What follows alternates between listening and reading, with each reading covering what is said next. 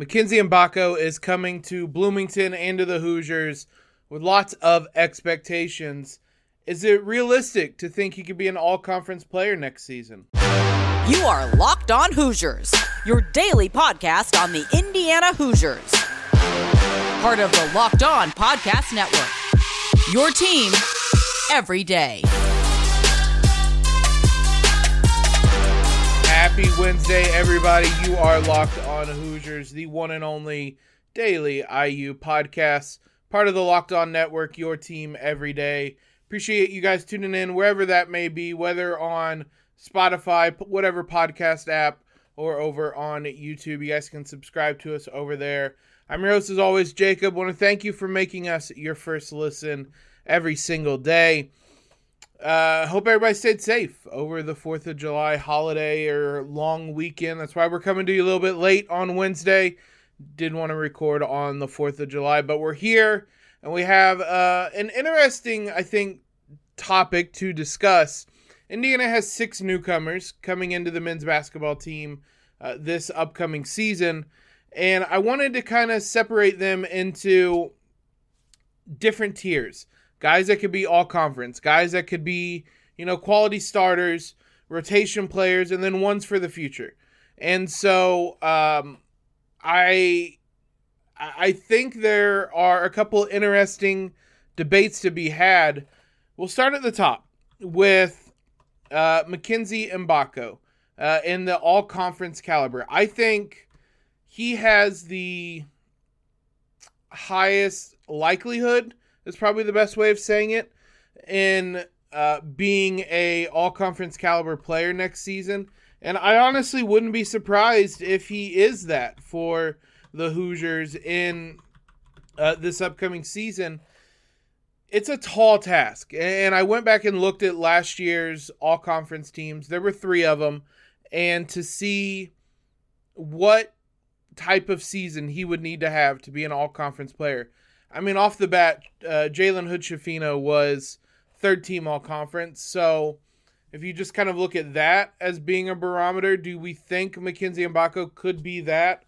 I think so. I think, I mean, this is a little bit of kind of game theory. To be an all conference player, I, Mgbako is going to be able to score at a rate that will catch eyes, and the stats will be uh, big on certain nights, and I think that will be important. And Jalen could do that as well he pretty much submitted himself as an all conference player with that Purdue game, but I think he was already considered that even before then. But if you're looking at other third team guys, Cody Bufkin, Kobe Bufkin, Jett Howard, Clifford Omoruyi uh, at Rutgers, even looking at the second team guys, uh, Derrick Walker at Nebraska, Chase Audige at Northwestern, Boo Buie at Northwestern, Jahmir Young. I think uh, I, I don't think it's unrealistic to have that level of expectation on Mgbako. Obviously, first team is kind of in its own right, and that was a lot of veterans and and guys who had been around the block that were on the first team last year. It's rare to have a freshman come in and be first team all conference. You're talking about star at that point. I don't think it's impossible for Mgbako to do that, but I think I mean, all, all we're setting the bar at is all conference caliber. And I think that could be him. That could be his ceiling. I don't want to say that should be the expectation because that's a really high bar, but there's I think there is a, a, pretty high level of expectation when you get a recruit of that caliber. Is he someone that can come in and give you 15 points a night? Is that asking too much? I don't think it is. I think he's going to get a lot of shots. The ball's obviously going to be in the hands of Xavier Johnson a lot, but I think a lot of shots, a lot of possessions will end with Mgbako creating or shooting things like that. He's a very gifted scorer at multiple levels. And so I think a lot of the offense will end with him by design. I don't think it's necessarily he's going to be a black hole shooting. I think a lot of the offense is going to end with him. I, if we're doing a debate about kind of all conference caliber, though, where does Kel'el Ware fall into that discussion? I put him in the starter tier. If we, I, I broke it up as I said, all conference starter, rotation guys, ones for the future. There's a pretty strong argument, I think, that Kel'el Ware could be starter caliber. I think there's a pretty strong argument he could go lower than that. He has a really low ce- uh, low floor and a really high ceiling, and it really just depends on the level of optimism you have in figuring things out this season. Last year, nine and a half points, or excuse me, six point six points per game, four rebounds. Uh, we know we've talked a lot about it. We've looked a lot about his production last year. The if you're feeling optimistic, it's because you think he can come in. He's going to be the number one guy next season uh, at the center position. I would say obviously he's going to be the starter. He wasn't that last year. Uh, he wasn't outright the guy at the center position for Oregon last year. He's going to be that to start this season, and then just the the increase in the number of shots, his involvement in the offense. This offense is going to feature him quite a bit, and especially as the season wore on last year, I don't know how much that was the case at Oregon. So, will the increased focus on him uh, being part of the offense will that lead to more production? I think it will. I have a hard time jumping all the way to all conference caliber because that is quite a jump in production from what we saw. And there's a lot of variables there. He I mean there are legitimate concerns. He he wasn't a good three-point shooter last season.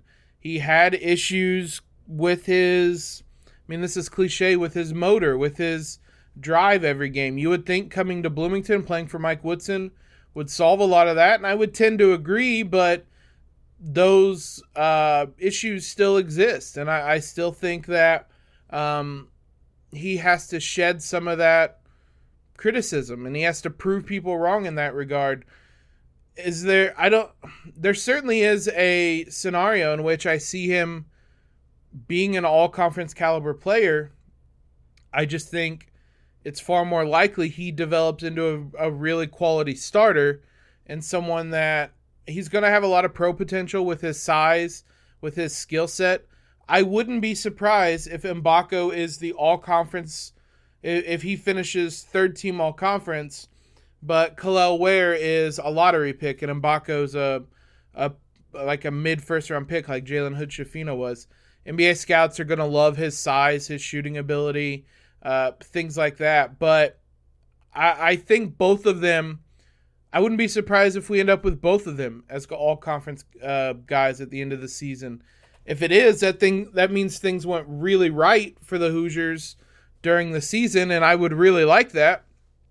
But at the end of the day, I think the most likely outcomes are I Mgbako being all conference, which is again quite the burden on him. Most likely, almost feels like a too much to put on him if you're weighing out all of the possible outcomes, if you're Doctor Strange in uh, in the Marvel movies and you're looking at all the possible outcomes, the 14 million of them, I would think more often than not he ends up as an all conference player. Let me know if you disagree, but I, I think he has the skill set to do that. I think with Kel'el Ware, more often than not, he ends up just as a quality starter on this team which isn't a bad thing. And he can still be a very impactful player while being a quality starter. I think he very much could be all defensive team this season. I, I would put him high as anybody on the Hoosiers next year for being on the all defensive team. And I think that'll be a spot he anchors down this upcoming season. So, do you guys disagree? Do you think that both of these guys should be all conference? Neither of them. Let me know below. Let's jump to a couple of other transfers that the Hoosiers have coming in and where they fit in this with Anthony Walker and Payton Sparks. Uh, we'll dive into them here in a moment. First, let's talk about today's sponsor, FanDuel. Take your first swing at betting MLB on FanDuel. Get 10 times your first bet and bonus bets up to $200. The Reds are flying. I didn't get to I don't get to uh, brag about them much, but they are absolutely flying right now. Go over there, bet on the Reds with FanDuel because you can bet 20 bucks and you'll land $200 in bonus bets, win or lose. the Reds have won a lot, so more uh, you're more likely to win right now. But that is two hundred dollars you can spend betting everything from the money line to the over under to who hits the first home run. You don't even the Reds don't even have to win for you to win your bet. All on an app that's safe, secure, super easy to use. Plus, when you win, you can get paid instantly. No better place to bet on MLB than FanDuel, America's number one sports book. So sign up today and visit fanduel.com slash locked on to get up to $200 in bonus bets. That's fanduel.com slash locked on. FanDuel, official partner of Major League Baseball.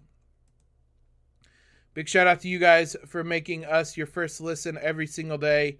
Every dayers, Friday on the show, I think we're going to do a kind of a similar version of this for football. It's not going to be as expansive. We're talking about every IU newcomer on the men's basketball team. There were a lot of them for the football team.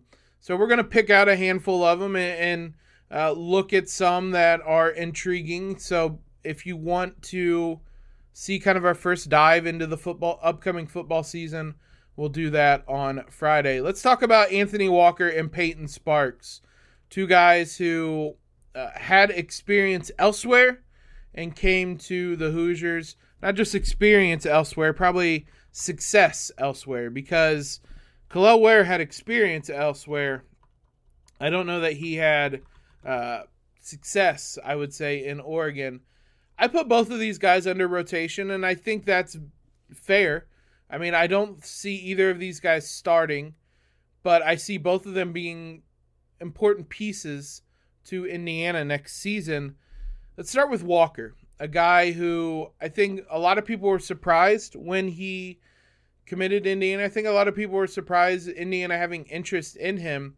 A four year player at Miami, a forward it didn't really seem like a position of need for the Hoosiers, but if Indiana wants to play a more modern style with a lot more kind of athleticism and up tempo uh, nature to the offense, it makes sense why they would go after Walker.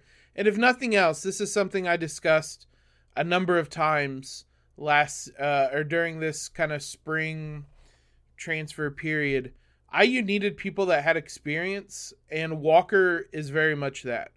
Walker and Xavier Johnson are going to be your leaders to this team this next season. And so uh, Walker is someone that not just has been around the block for four seasons, he's seen success at Miami. He knows what it takes to make deep tournament runs, and nobody else on the Hoosiers has that level of experience. So he's going to come in. He's going to be an important rotation piece, I think, next season. He's going to be the backup, kind of three, uh, four, whatever. He's, I guess, just more of a backup forward. Is probably the best way to describe him. Uh, I would think he would come in and spell uh, Mgbako a fair amount. IU doesn't really have kind of a natural backup small forward, and I don't even think that Anthony Walker is really that. Uh, Walker is only a 20% three point shooter and doesn't shoot them. So uh, he could be considered a three, but he's not really a, a floor spacer. I just kind of consider him more of a wing player that gets to the rim. So it, it's going to be interesting to see how he's used with the Hoosiers. Again, a team, they've made improvements with having guys who can shoot and some of those improvements might just be internally more than bringing people in, but there's still ways to go. What type of lineups can you put on the floor with Walker that has enough shooting as well as um, kind of spacing? Because if he's someone that excels at getting to the rim, what what does that look like if there isn't a lot of shooting on the floor? I don't know that it'll look pretty. So it'll be interesting to see how he's used, but I think you have a pretty high floor with him, and that even if he's not being out there, or if he's not out there scoring or doing a lot of the statistical production, he's someone that's going to bring value to this team in a number of ways uh, this next season. So I think he's going to be a valuable rotation piece on this team. The other player the Hoosiers brought in that had experience elsewhere is Payton Sparks, obviously six nine center who was really good at Ball State the last two seasons. He's going to be the backup center on this team. Uh, I it's going to be again interesting to see how the bigs are rotated because I think Malik Reneau's best spot, best position is also center, but he's someone that can play as a four. Sparks is absolutely going to be an energy type of big off of the bench. And I think there are ways you can put lineups out there that he excels in. He's someone that would absolutely benefit from having more spacing and being able to beat up guys on the boards because he's a, a tremendous rebounder. Averaged 8.7 per game last season, but uh, over three offensive rebounds per game. He's going to make you work. And I think that level of energy and uh, night in and night out effort and energy is going to make him a, a, valuable rotation piece. If he can bring that constant level of energy, no matter the, the situation, the game, the opponent, the location, he's going to get minutes on this team. Now, it's going to be a different challenge for him because he started all 62 games he's played in college. He's not starting next year. And I, barring injury, he's probably not going to start a single game. Can he bring that level of energy to the game coming off the bench every single night? Some guys adjust to that better than others. I don't know how he's how his adjustment will be, but if he can bring that level of energy and effort off the bench, then he's going to be a very valuable piece to this team and to the rotation. He'll get his minutes and he'll be very productive in them. Again, it might not even always show up statistically in rebounds or points or blocks or things like that, but if he kind of raises the energy level for a team and gets everyone kind of back into the game, how many times do you see a, a lethargic start to the game and then you insert a player, their energy level's high, they bring the team's energy level up with it, and then you go on a run after that. That's the type of impact I think he can have uh, more often than not with this team. So those are two guys that I I don't think either of them have all conference uh, caliber potential, nor do I really think any of them have starter caliber potential. Again, barring energy uh, injury, excuse me. But that doesn't change how impactful and important they'll be on this team. They're going to be two very important pieces of this team next season. And I'm excited to see both of them, what type of role they're going to play with this team for different reasons. So uh, let me know if you guys agree what type of roles they're going to have next year. Let's talk about two freshmen coming in, and Gabe Cupps and Jakai Newton, and what type of roles they're going to have and where I would kind of put them on these tier lists. We'll wrap that up here in a moment. So, Gabe Cupps and Jakai Newton, uh, not the kind of highly touted five star recruit that uh, Mackenzie Mgbako is, but two guys that are talented in their own right and long-time commits to Indiana. They've been committed to the Hoosiers for we thought that was going to be the foundation of a really good class. Obviously, a lot of things changed, but those two have been around for a while. I think two names the Hoosier fans are very familiar with. Gabe Cupps is someone that I actually put in the rotation category. Uh, Jakai Newton, I put in kind of the ones for the future. Why is there a difference? I think uh, with Cupps, I think a lot of the the difference between the two is simply going to be um, opportunity. And the Hoosiers have two point guards, two, I would say, natural point guards on the roster, and Xavier Johnson and Gabe Cupps. Trey Galloway can be that, and he's improved in that regard, but you don't really want him as the, the true point guard on a team. And we've seen that time and time again. So Gabe Cupps is going to have opportunities that might not be there as much for Jakai Newton. Cupps is going to come in and I think immediately be the backup point guard and have that opportunity from the start. Whether we'll see what he does with it, I I have kind of high expectation for him, and that I mean it's rare for a freshman to come in and be a a rotation piece right away, and I can see Cupps being someone that gets you know, 15 minutes a night, if not more than that. And again, I think he's someone that kind of has a high floor and can help this team in a number of ways. Malik Reneau last season averaged 15 minutes per game. Tamar Bates averaged 20. I could see Cupps coming in, averaging somewhere in between those, 15 to 20 minutes a game. Both those guys played 35 minutes in, or 35 games uh, in the season. That's the type of impact in terms of minutes and appearances that I think Cupps will have. He's going to come in and do a lot of things as a backup point guard that the Hoosiers didn't have in terms of a backup point guard last year. They didn't have a backup point guard once Xavier Johnson went down. Uh, so that'll be a welcome sight that you can have times where you can spell Xavier Johnson, and there's going to be nights where Gabe Cupps is playing really well and he's going to get more minutes. He's someone that can run the offense. He can be a, I think he can be a floor spacer. It's going to be interesting to see how his three point shot uh, kind of adapts to the college game. There's always a, a bit of a jump there. You can be a good high school three point shooter.